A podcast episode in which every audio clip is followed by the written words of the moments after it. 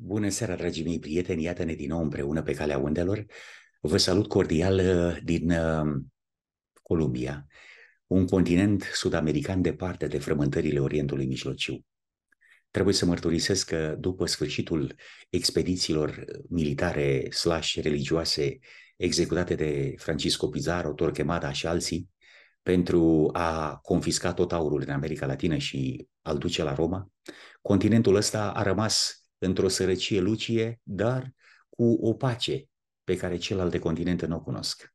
Se pare că războiul a început de câteva săptămâni bune și nu are nicio intenție de a se opri. În această seară aș dori să împărtășesc cu dumneavoastră câteva gânduri exprimate într-un titlu care se cheamă Noi am creat monstrul. Știți, prieteni, este foarte greu să-ți găsești cuvintele într-o lume fără repere. Este foarte greu să exprimi neliniștea și îngrijorarea într-o societate care trăiește doar carnal sau pentru apetit. Aș dori să aleg calea păcii, păcii care o dă Domnul Hristos, așa cum spunea El, vă dau pacea mea, dar nu vă dau cum vă dă lumea. Dragii mei, eu personal aș dori ca să primesc de la Domnul Hristos pacea, pacea care trăiește, dăinuiește și care nu moare niciodată. E pacea care este oferită de Domnul Isus Hristos. Primul element care moare în război, dragii mei, este adevărul. De aceea suntem martorii manipulărilor și minciunilor clasice. Cei care doresc război sunt prea puternici pentru a fi opriți. Iar noi, nimeni în drum, care nu mai sperăm la ceva bun în această lume, ne ridicăm capetele și întrebăm în șoaptă pe cel care pare în aparență că se ascunde de lume, nu? Domnul nostru Isus Hristos punându-i o întrebare, Doamne, până când? Mi-aduc aminte de ce spunea Galaga Acțion într-una dintre scrierile sale, până când, Doamne, atâta jerfă din mana bietei țări. În pauza dintre lacrimi, putem analiza la rece care ne este vina sau, dacă vreți, să abordăm cu simț de răspundere cine a creat monstrul. Noi, cei de pe margine care nu știm ce înseamnă războiul, oftăm pentru câteva minute ca mai apoi, dragii mei prieteni, să ne ducem la ale noastre. Câte vreme nu ni se ia strachina cu mâncare din față sau de pe masă și nu ne atinge și pe noi focul la tălpi, nu prea simțim ce înseamnă războiul. Dar când acesta va bate și la ușa noastră, vă asigur că sărăcia, boala și mizeria, ca și celelalte dezavantaje ale războiului, vor ajunge și în casele noastre. Și atunci, dragii mei prieteni, nu numai că vom simți diferit, dar vom gândi diferit și întreaga paradigmă cu privire la viață se va schimba. Toate lucrurile care le făceam înainte vor înceta să mai fie făcute. Mâncarea care o puneam peste măsură în farfurile noastre și apoi o aruncam la gunoi, va fi eliminată. Războiul, dragii mei prieteni, are tendința de a schimba paradigma cu privire la lume și viață, iar valorile pe care le considerăm valori vor deveni non-valori, iar non-valorile, cele care uh, le disprețuiam, sărăcia, uh, necazul, suferința, lacrimile celor care erau în jurul nostru și care nu ne atingeau pentru că trăiam într-o altă dimensiune de viață, de data aceasta aceste non-valori vor deveni principii de viață pentru noi. Dragii mei prieteni, în calitate de urmaș al Domnului Hristos, mă tot frământ și eu între durerea prietenilor musulmani și durerea prietenilor evrei sau invers, între durerea pe care o experimentează frații noștri evrei și prietenii noștri musulmani. Săptămânile acestea am fost dezamăgit de un mare orator evreu, un moderator, un jurnalist de excepție, Ben Shapiro un om care a avut o poziție foarte consecventă în ceea ce privește globalizarea, pandemia, pandemia, înțeparea mandatorie, drepturile la libertate, etc. Într-un interviu recent, domnul Ben Shapiro uh, răspunde untre, unor întrebări care zic eu că sunt, au fost destul de inconfortabile, uh, ușor incomode, întrebări în premieră adresate dumnealui uh, cu ocazia situației din Orientul Mijlociu. Un evreu declarat cu o origine super sănătoasă, familie de calitate. Moderatorul l-a întrebat, domnule Ben Shapiro, crezi că Isus Hristos este Fiul lui Dumnezeu? La care el răspunde, nu, nu cred că Isus este Fiul lui Dumnezeu. Moderatorul continuă, crezi că Isus a fost crucificat pentru păcatele oamenilor? Ben Shapiro răspunde, nu, nu cred că Isus a murit pentru păcatele oamenilor. El a murit pentru că a fost un om care a instigat la răscoală împotriva romanilor.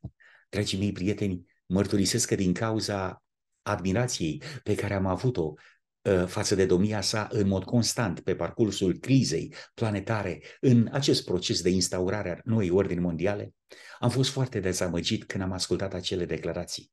Nu judec și nu condamn, este un punct de vedere al dumnealui, dar mi-a frânt sufletul pentru că domnul Ben Shapiro nu este îndrăgostit, nu iubește același mântuitor pe care îl iubesc și eu, Domnul Isus Hristos. Putem rămâne prieteni? Sigur că da. Putem să ne rugăm unii pentru alții? Sigur că da. Dar știu că declarația uh, și implicația unor astfel de declarații este uh, infinită. Prieteni, noi avem tendința să ne asociem unii cu alții ignorând diferențele religioase, pretinzând că acestea pot fi ignorate pentru a produce prietenii și chiar societăți multiculturale în care pacea lumii se poate simți la ea acasă. Dar exemplul acesta arată și trădează cât de fragilă este relația pe care noi o creăm uh, cu cei care gândesc diferit și care până la urmă se va prăbuși sau se va sfărâma ca o funie de nisip. Prietenia iudeo-creștină a progresat, dacă vreți, în special după cel de-al doilea război mondial, în special pe meleagurile Americii de Nord. După acel holocaust, iudeii care au fost găzduiți de America au progresat și au produs o simbioză iudeo-creștină care a devenit model de viață pentru statele occidentale și nu numai. Întrebarea este cu ce preț? Creștinii protestanți au făcut atât de mulți pași reconciliatorii către societatea iudaică încât au îndrăznit să pășească pe covorul roșu chiar și al compromisului uitând de Domnul Hristos. Creștinismul a produs nu numai protecție pentru prietenii noștri evrei, dar au și mers atât de departe pentru a-L plasa chiar pe Domnul Hristos în umbră de dragul acestei prietenii și bunăstări sociale. Creștinii știu foarte bine că numele lui Isus Hristos sau numele Domnului Isus Hristos este un factor de disconfort care deranjează foarte mult în relațiile intersociale, interculturale și atunci mai degrabă preferăm să-L punem pe Mântuitorul la index, să vorbim din ce în ce mai puțin de Domnul Isus Hristos, de dragul de a nu deranja pe nimeni, de dragul de a nu împietri sau îngheța zâmbetul de amabilitate a prietenilor noștri care ne acceptă doar cu condiția de a renunța la promovarea ideii de Isus Hristos.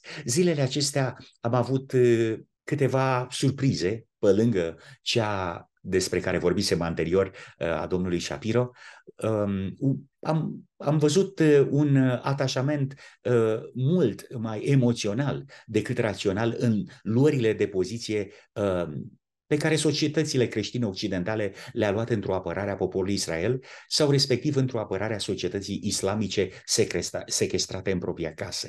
Dragii mei prieteni, eu cred că societatea se împarte nu pe baze raționale, ci pe baze emoționale.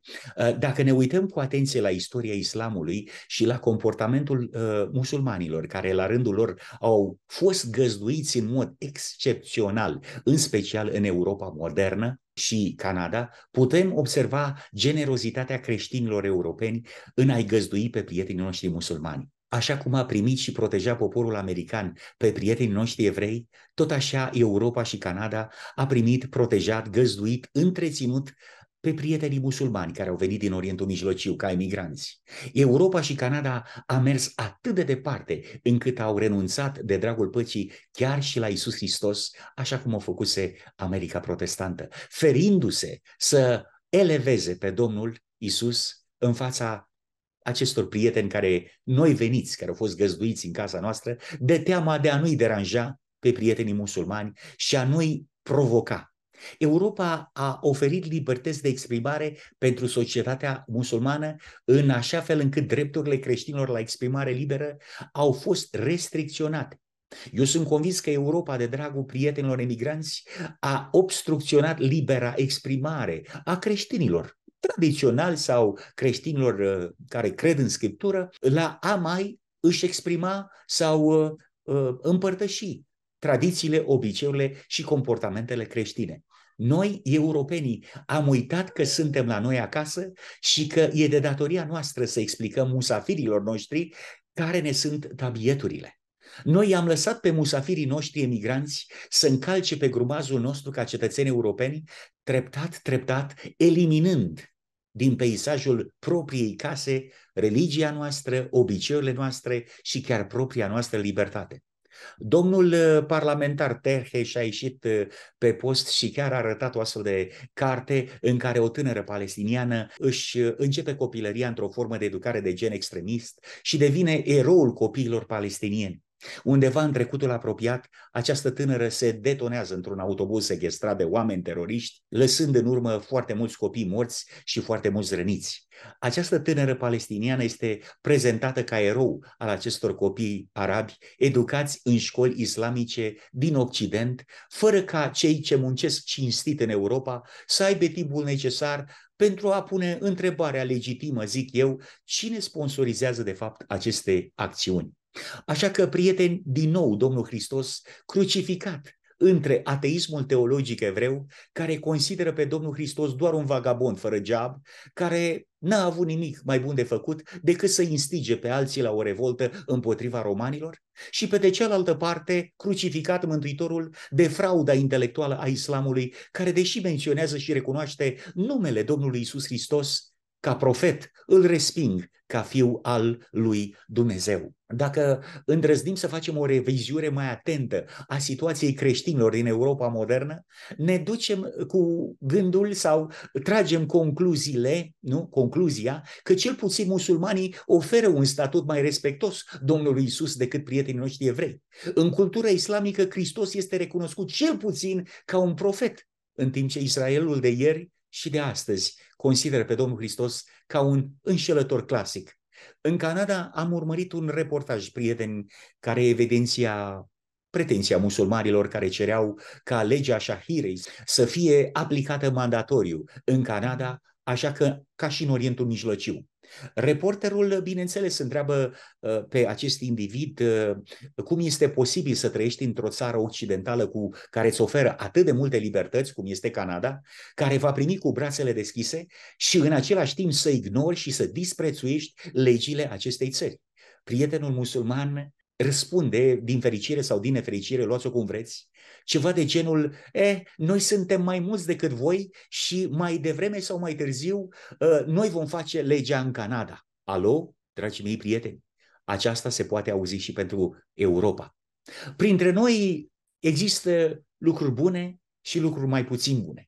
Occidentul care a alterat credința creștină poate fi pe drept cuvânt acuzat de apostazie, de lepădare de credință, de de toate. Dar totuși, spiritul de amabilitate, spiritul de prietenie și de găzduire a prietenilor noștri musulmani nu a lipsit acestei societăți. Putem fi acuzați de de toate, dar nu de faptul că noi am primit acasă și am oferit în Europa apartamente pe gratis, mașini pe gratis, uh, un bonus uh, de șomaj zic eu, mai consistent decât salariul celor care muncesc în fiecare zi și care merg la servici, dragii mei prieteni, acestea sunt realități. Noi am creat monstrul acesta al ateismului evreu și al violenței islamice. America a hrănit tacit generația de victime ale Holocaustului, în timp ce Europa a hrănit și dezvoltat celula islamică. O Europa care s-a depărtat atât de mult de valorile creștine, încât propriul nostru continent european îi este rușine să se identifice cu creștinismul părinților lor, după cum America, de fapt, este singura țară din lume care permite în școlile publice educarea propriilor tineri sau nu, generațiilor prezente de tineri într-o manieră antagonistă de a urâ de a-și urâ propria patrie, propria țară, propria națiune. Nu există explicații raționale, nu am justificări pentru un astfel de fenomen, ci doar sunt și văd confuzia sau, dacă vreți, o beție a minților fără reper. Noi hrănim nostalgia și respectul pentru istoria poporului evreu datorită trecutului nostru comun, prieteni. Totuși, noi uităm sau intenționat trecem cu vederea declarații clarificatoare ale Domnului Hristos din Noul Testament, care trasează totuși o limită a realității creștine vis-a-vis de lepădarea de credință a poporului evreu.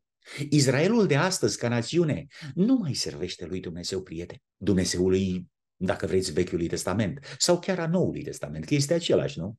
Israelul de astăzi poate să se ascundă, dacă vreți, sub pretenția predecesorilor ei cu privire la origini și misiune așa cum știți foarte bine declarația pe care ei o rosteau în dialogul cu Domnul Hristos. Hei, noi avem de tată pe Avram, tu n-ai tată, ești copil din flori. Cam asta erau insinuările în dialogul pe care fariseii uh, le făceau împotriva Domnului Hristos. Noi ne știm originile, noi ne știm că avem un tată, dar tu, Iisuse, tu n-ai unul. Circula bârfa de joasă speță în acele vremuri că Mântuitorul este un copil fără tată, iar mama lui implicit ar fi o, o femeie de moravuri ușoare, considerate după standardele societății de atunci, să fi fost totuși acest adevărul. Domnul Hristos, în replică, spune, dragii mei prieteni, Stimați farisei, să știți că Tatăl meu din ceruri, pe care voi nu-l recunoașteți, este în stare să scoată din pietrele acestea pe fii și fiicele lui Avram.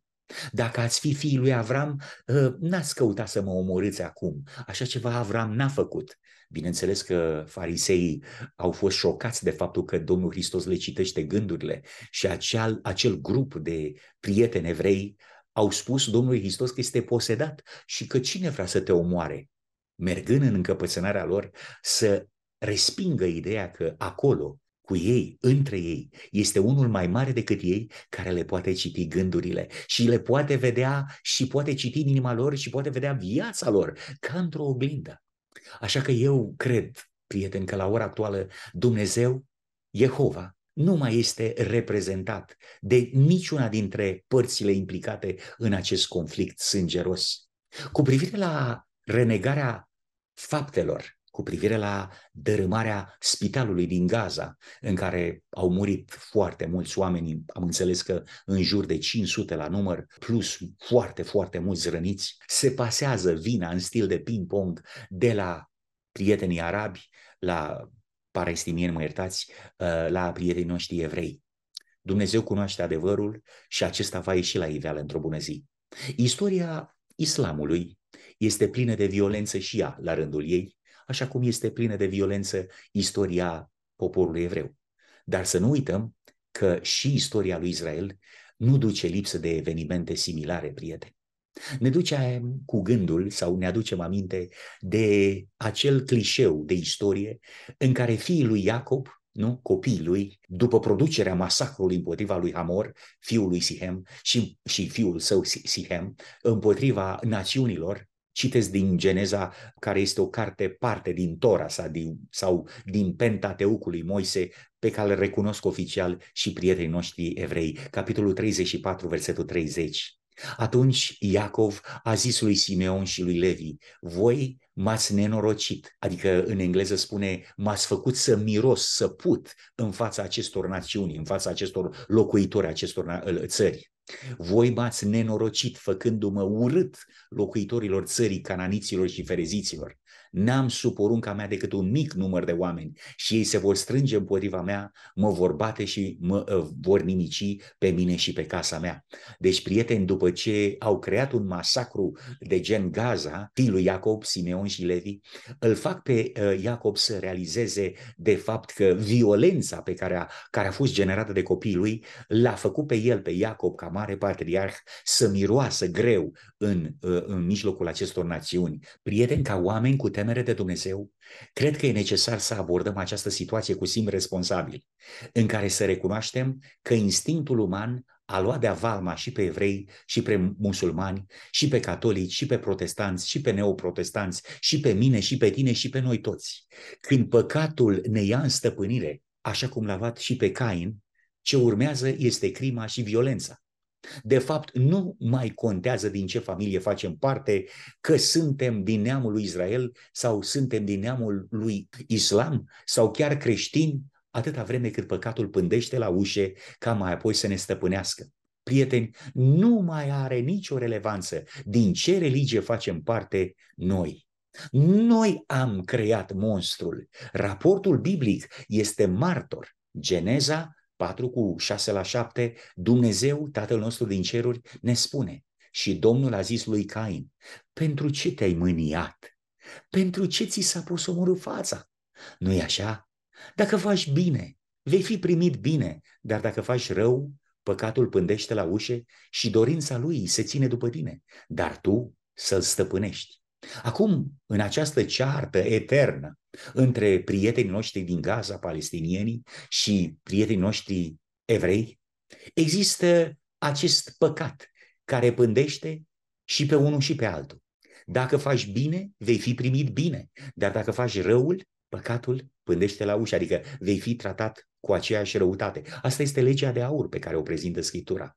Dragii mei prieteni, eu cred că valențele acestei declarații sunt atât de realiste și ciocăne la ușa fiecarei minți. Vine la noi acasă această declarație. Pentru ce te-ai mâniat? Observați dumneavoastră, atât evreii cât și musulmanii în acest mare conflict, cât și creștinii, s-au mâniat și ni s-a posomorât fața.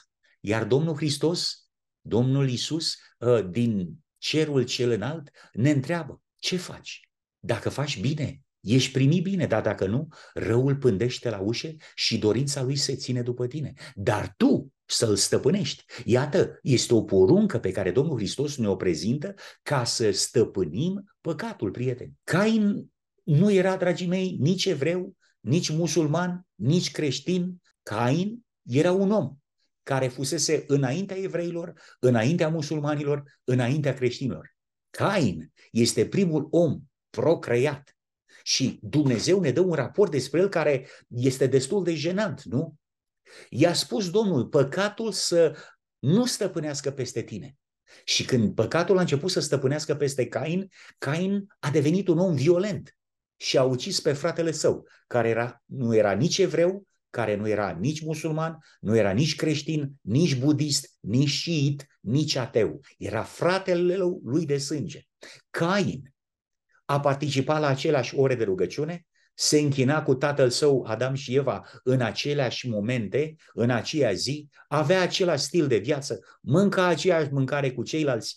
Practic, nu există o justificare cum Cain a devenit dintr-o dată exploziv, violent și îl omoară pe fratele lui. În istorie, prieteni, spiritul lui Cain a putut fi observat în toate taberele care acum se află în conflict. Spiritul lui Cain, care stăpânește și domină lumea, atât lumea arabă cât și lumea lui Israel, lumea creștină, lumea musulmană, națiunile fierb, spiritul lui Cain este cel care a dezvoltat monstrul. Noi am creat monstrul, prieteni, pentru că n-am putut să stăpânim păcatul. Au fost vremuri când evreii au omorât pe urmașii lui Ismael. Au fost vremuri când islamul a omorât pe evrei. Au fost timpuri în care creștinii au fost omorâți de musulmani. Și au fost vremuri când musulmanii au fost omorâți de creștini. Au fost momente în care creștinii au fost omorâți de evrei, în special, dacă vreți, în primul secol, când o bună parte dintre ei care din nefericire refuzaseră pe Domnul Hristos, aveau să devină nu? Iudele ingrate, neplătite ale romanilor pentru a-i părâ pe creștini, unde se roagă. Scenariul ăsta ne este cunoscut. Vă aduceți aminte de timpul comunismului în care frații noștri de altă dată ne părau la securitate unde se adună poporul lui Dumnezeu. Au fost momente în istorie când catolicismul cu gust de nazism a omorât pe evrei, așa că nimeni nu se poate dezvinovăți. Noi toți suntem vinovați, dragii mei prieteni, într-un fel sau altul. Noi am creat monstrul. Noi suntem responsabili pentru haosul acestei lumi. Împăcarea se poate face numai la picioarele Domnului Isus Hristos. Așa că Astăzi am clarificat un aspect foarte important. Atâta vreme cât noi permitem resentimentelor, urii, frustrărilor și evidențiem spiritul sau natura lui Cain din firea noastră pământească, fraților, prieteni, nu contează ce suntem, cu cine suntem, cu evrei, creștini, musulmani. Nu mai contează ce citim, ce cântăm, unde ne rugăm sau când ne rugăm. Noi am creat monstrul cu care ne confruntăm astăzi. De ce? Pentru că nu am stăpânit păcatul din noi, ba din potrivă, păcatul a pus stăpânire pe ființa noastră, conducându-ne mintea prima dată către violență, crimă și apoi sfârșitul fatal pe care noi înșine îl producem și îl generăm. Păcatul începe să stăpânească mintea noastră prin faptul că ne stăpânește emoțiile. În momentul în care inteligența rațională este catapultată de emoții, de resentimente, de frustrări, noi putem să spunem că suntem victimele sau suntem asediații păcatului. Păcatul ne stăpânește, ia stăpânirea asupra noastră și Dumnezeu nu mai po- poate controla ființa umană. Apoi ne trezim în iureșul unui război pe care nu-l putem controla nici noi, nici prietenii noștri, nici copiii noștri și poate nici generațiile care vin după noi. Noi am creat monstrul. În 1 Tesalonicin, capitolul 5, versetul 2 la 3, ni se spune foarte clar, pentru că voi înși vă știți foarte bine că ziua Domnului va veni ca un hoț noaptea Adică în noaptea lumii, în momentele în care umanitatea ă, este complet ă, otrăvită de mânie și de furie, atunci Domnul Hristos alege să vină și să pună lumea față în față cu realitatea cerească.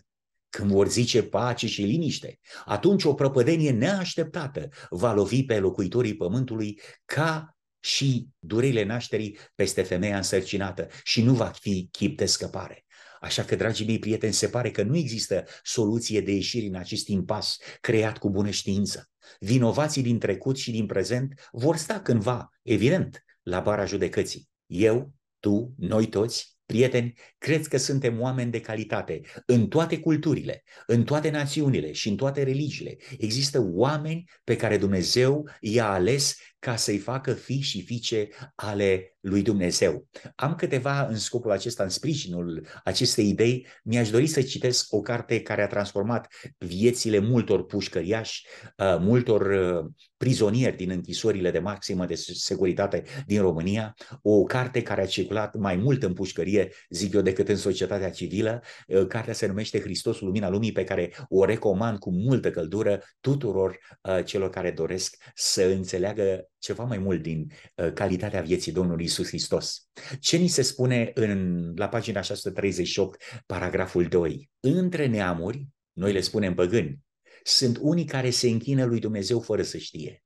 Cei cărora nu le-a fost adusă niciodată lumina cuvântului Dumnezeu, nu zic eu, prin instrumente omenești, totuși ei nu vor pieri, Deși ignoranți cu privire la legea scrisă a lui Dumnezeu, ei au auzit vocea lui Dumnezeu vorbindu-le în natură și au făcut lucruri pe care le cere legea. Faptele lor sunt o dovadă că Duhul Sfânt le-a atins inimile și ei sunt recunoscuți ca și copii al lui Dumnezeu. Ce frumos! Nu cred în zone gri, nici în adevăruri relative, prieteni. Cred într-o realitate obiectivă a cuvântului lui Dumnezeu, a Scripturii, cred într-un adevăr universal, dar și unic. Cred că cei care doresc să facă parte din acea rămășiță de oameni care vor scăpa în ultimă instanță, în ultimile momente ale acestei zvâgniri a lumii, a societății umane, vor trebui să considere, să ia în considerare caracterul de miel non-violent pe care Domnul Hristos l-a dat pe față în comportamentul lui de la naștere până la moarte. Aceasta este singura noastră opțiune religioasă. În acest timp de război, de ură, de conflagrație, de frământare, dragii mei prieteni, avem doar o singură soluție. Să alegem între mielul non-violent al lui Dumnezeu sau între comportamentul de fiare, care sunt mai multe, și care dovedesc caracterul de Cain care stăpânește lumea noastră. Repet, cei ce ridică sabia, de sabie vor peri. Acesta este un principiu repetat, repetat nu de mine, ci de Domnul Hristos. Cât de distantă este această declarație pe care o face Mântuitorul cu privire la cei care se uh, angajează în lupte mai mult sau mai puțin violente, din punct de vedere verbal, fizic și așa mai departe, ca mai apoi să înceteze să mai existe conform principiului Domnului Hristos. Cei ce ridică sabia, de sabie vor pieri. Dar cei cu inima curată, spunea Mântuitorul, vor vedea pe Dumnezeu. Dragii mei prieteni, să știți că în Scriptură sunt multe feluri de fiare, dar un singur miel, și anume mielul lui Dumnezeu care ridică păcatele lumei. Vedeți dumneavoastră, Dumnezeu n-a trimis în lumea aceasta o fiară ca să ne ridice păcatele. dar a trimis pe unicul său fiu, Domnul Isus Hristos, un miel non-violent, non-agresiv, el care și-a deschis palmele în fața romanilor și în fața evreilor, în fața huiduielilor și în fața urii unei lumi care se părea unite în spiritul lui Cain. Acolo, la cruce, Mântuitorul, religia adevărată, a fost crucificată de spiritul lui Cain, care stăpânea prin păcat întreaga omenire. Așa cum a trimis Tatăl Ceresc pe Fiul Său ca să moară pentru noi și să dovedească ce înseamnă o cale a religiei de tip miel a lui Dumnezeu, tot așa Domnul Hristos, la rândul său, a trimis sau ne trimite pe noi, dacă vreți, ca pe niște oi în mijlocul lupilor. Vă aduceți aminte de textul din Matei unde spune că iată că vă trimit ca pe niște oi în mijlocul lupilor, fiți dar blânzi ca porumbei și înțelepți ca șerpii. Domnul Hristos ne spune nu numai că putem să fim cuceritori ai inimilor oamenilor dacă noi ne comportăm ca și El, ca și mielul lui Dumnezeu, dar El ne spune că vom fi fericiți și că oile în mijlocul lupilor vor putea să schimbe dinamica societății în care trăim. Oamenii, majoritate, nu cred că violența poate fi stinsă cu blândețe și cu dragoste. În mijlocul acestei lumi care este ghidată sau orientată cu principii destul de diferite de cele ale Scripturii, oamenii nu cred că focul se poate stinge cu apă. Oamenii nu cred că un, un, un, o furtună, dacă vreți, de cuvinte urâte, nu poate fi stinsă cu un răspuns blând, cu un caracter umil sau cu o tăcere și cu un spirit al rugăciunii. Suntem în război, da? Și dacă suntem în război, recunosc, e, nu numai că e un război al trupurilor și al minților, dar este un război al minții, numai că războiul celor ce se tem de Dumnezeu este cu ei înșiși și nu cu alții. Războiul pe care noi, ca și așteptători ai Domnului Hristos, îl ducem, nu este un război cu frații noștri din biserică, din societatea în care trăim, nu este un război împotriva fraților noștri evrei sau fraților noștri musulmani. Noi suntem în război cu noi înșine, cu mândria noastră, cu mizeria caracterului nostru, cu euul nostru personal, cu fiara din noi. Acesta este războiul pe care îl putem duce. Și în felul acesta, dacă cucerim sau câștigăm acest război cu fiara din noi și lăsăm ca mielul lui Dumnezeu să prevaleze, să câștige această biruință, să știți că vom cuceri multe inimi de oameni. În rest, să nu ne grăbim să judecăm pe nimeni, dragii mei. Aici este răbdarea sfinților care păzesc în mod inconștient, datorită naturii Domnului Hristos în noi, păzesc inconștient poruncile lui Dumnezeu, fără ca să se dea mari sau să pretindă, vezi măre, Doamne, ceva merite. Ei nici măcar nu știu că păzesc poruncile lui Dumnezeu, dar ei au și credința pe care a avut-o Domnul Isus Hristos. Mohamed uh, nu poate mântui pe nimeni. El însuși a fost victima păcatului, care după el săracul Mohamed un raport destul de încărcat cu fapte de imoralitate și violență. Nu o spun eu, o spun rapoartele oficiale islamice, care vorbesc foarte mult de ce fel de caracter a avut această călăuză a acestei mișcări islamice.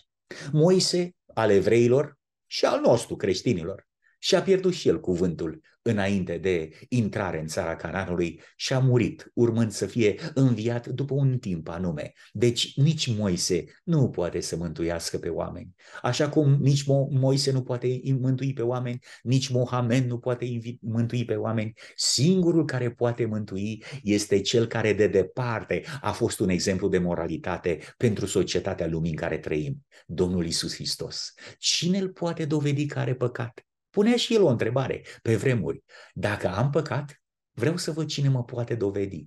Mântuitorul Iisus Hristos este recunoscut în istorie ca unicul, care este persoana perfectă, absolută, imaculată, care nu poate fi dovedită că ar fi avut vreodată păcat. Știți, tot în aceeași carte, Hristos al lumii, despre care vorbeam înainte, ni se oferă un raport foarte interesant tot disprețul și toată amărăciunea pe care le întâlnea Hristos zilnic sau zi după zi, dacă vreți, n-au putut să-i răpească stăpânirea de sine. Adică n-au putut să-l scoată din sărite pe Domnul Hristos. Când era bajocorit, el nu răspundea cu bagiocură. El niciodată n-a trecut dincolo de limitele bunei cuviințe. Pagina 167, versiunea engleză, paragraful 3.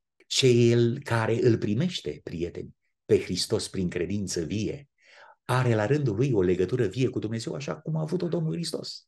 El duce cu sine atmosfera cerului, care este harul lui Dumnezeu, o comoară pe care lumea nu o poate cumpăra uh, din compilația ceruri pagina 170, ca paragraful 4. Pana inspirată în Testimonies, volumul 4, ne spune cel mai puternic om este cel care, în timp ce este sensibil față de abuz, își va restrânge pasiunea și își va ierta vrăjmașii, adică își va controla emoțiile și își va ierta vrăjmașii. Astfel de oameni sunt adevărați eroi, dragii mei prieteni. Eroii nu sunt aceia care se grăbesc să ia viața oamenilor. Eroii sunt aceia care se grăbesc să-și dea viața pentru a salva pe alții mai degrabă decât să ia viața. Noi, în lumea noastră, după statutele noastre convenționale, noi numim eroi pe ăia care au omorât cei mai mulți oameni. Dar Biblia, cuvântul lui Dumnezeu, caracterul Domnului Hristos arată și punctează, țintește către eroismul acelora care, în loc să omoare pe alții, au preferat mai degrabă să-și dea viața pentru alții. Îmi vine în minte un clișeu de istorie în uh, mișcarea de rezistență condusă de domnul Tito, armata germană SS capturează o grupă de partizani apărători ai proprii țări din fosta Iugoslavie și îi condamnă nu, la împușcare în fața zidului de execuție. În plutonul de execuție există un tânăr numit sergentul Schulz. Deși înrolat în armata germană, el purta cu sine în rucsacul său o Biblie de mare valoare, scrisă de Luther în limba germană, nu? Sergentul Schulz a fost educat acasă ca a omorâ oamenii, în special cei fără apărare. Este o crimă pe care Dumnezeu o dezgustă, nu? Și în momentul în care el, sergentul Schulz, raportează capitanului său că nu dorește să împuște pe sârbi, sergentul Schulz cade din grația celor care respectau până atunci este băgat într-un arest preventiv și îi se oferă câteva uh, momente în care îi se pune în față două soluții. Una, să fii martirizat, să fii împușcat cu ei, cu sârbii, sau să împuși, împuști pe sârbi. După o vreme de rugăciune și părtășie cu Domnul Hristos, sergentul Schulz acceptă să meargă între sârbi, fără armă, fără pușcă, fără boneta respectivă cu simbolurile SS și spune dacă am de ales, domnule comandant, între a omorâ pe acești oameni pe care de fapt nu-i cunosc și care de fapt își apără țara lor, astăzi am ales ca să mor alături cu ei. Sergentul Schulz a fost pus în rândurile sârbilor care aveau să fie împușcați și acolo preferă să moară împreună cu dușmanii națiunii lui. Sârbii se uitau la sergentul Schulz, nu înțelegeau ei prea multe sau ceva din limba germană, dar pricepeau că un om care îl considerau dușman vrea să moară cu ei. Nu înțelegeau de ce. Sârbii erau creștini, ortodoxi, nemții erau creștini, catolici sau protestanți dintre ei. Întrebarea mea este, a fost o lecție nu numai pentru comandantul german și ceilalți colegi sau uh, camarazi ai lui Schulz, dar aceasta a fost o lecție și pentru partizanii lui Tito. Care a fost mesajul pe care l-a transmis sergentul Schulz în acele momente de război? El a pus în aplicare, a trăit la literă și la spirit ceea ce Domnul Hristos îl instruise să facă în timp de război. Iată că vă trimit ca pe niște oi în mijlocul lupilor. Fiți dar blânzi ca porumbei și înțelepți ca șerpii. Tot aceeași pană inspirată spunea cel care, sub abuz sau cruzime, nu reușește să-și mențină un spirit calm și încrezător, îi jefuiește sau îl deposedează pe Dumnezeu de dreptul de a se releva în propria sa desăvârșire de caracter. Iată că sergentul Schulz a reușit performanța ca să păstreze, să mențină un spirit calm și încrezător și nu l-a jefuit pe Dumnezeu de acest drept, de această oportunitate de a se releva Dumnezeu însuși în caracterul sergentului Schulz. Cea mai înaltă dovadă de noblețe, dragii mei prieteni, într-un creștin este stăpânirea de sine. Eu, sincer, cred că cei pe care Hristos îi va aprecia la judecată, uh, poate că n-au știut atât de multă teologie, însă ei au cultivat principiile Domnului Isus Hristos. Prieteni, cred un adevăr unic. Acesta este adevărul, că între Domnul Isus Hristos și toți ceilalți eroi ai civilizației umane nu există termen de comparație. Noi, prieteni, am creat monstrul. Și acum este timpul să lăsăm ca monstrul din noi să moară. Euul personal trebuie să moară și zic să petrecem clipe de aur la picioarele Domnului Hristos și să ne săturăm de frumusețea caracterului său. El vine curând. Cei care sunt ai lui vor fi o comoară de mare preț în acea zi. Creștini, musulmani, evrei, toți cei care îl vor recunoaște pe Domnul Hristos ca mântuitor personal nu vor fi dezamăgiți, ci vor avea viața veșnică. Pitagora spunea să nu vezi în dușmanul tău decât un prieten rătăcit. Și dacă n-a spus-o Pitagora, o spun eu și poate o spunem noi cu toții în această seară. Să nu vezi în dușmanul tău decât un prieten rătăcit. Să nu vedem în lumea islamică decât oameni, prieteni rătăciți, rătăciți de la credință. În Cartea Patria și Profeți, la pagina 174, Ismael, începutul generației arabe, a societății deșertului, nu? spune că a fost concepută de Avram. Învățăturile pe care Avram i le-a dat în copilărie sau din copilărie lui Ismael n-au rămas fără efect asupra lui, dar influența nevestelor pe care Ismael și le-a luat ca rezultat înscăunarea idolatriei în familia sa.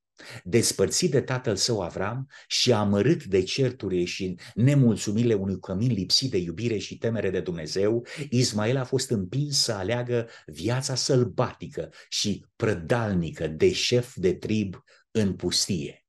Mâna lui, așa spune Geneza 16 cu 12, mâna lui Ismael va fi împotriva tuturor oamenilor și mâna tuturor oamenilor va fi împotriva lui.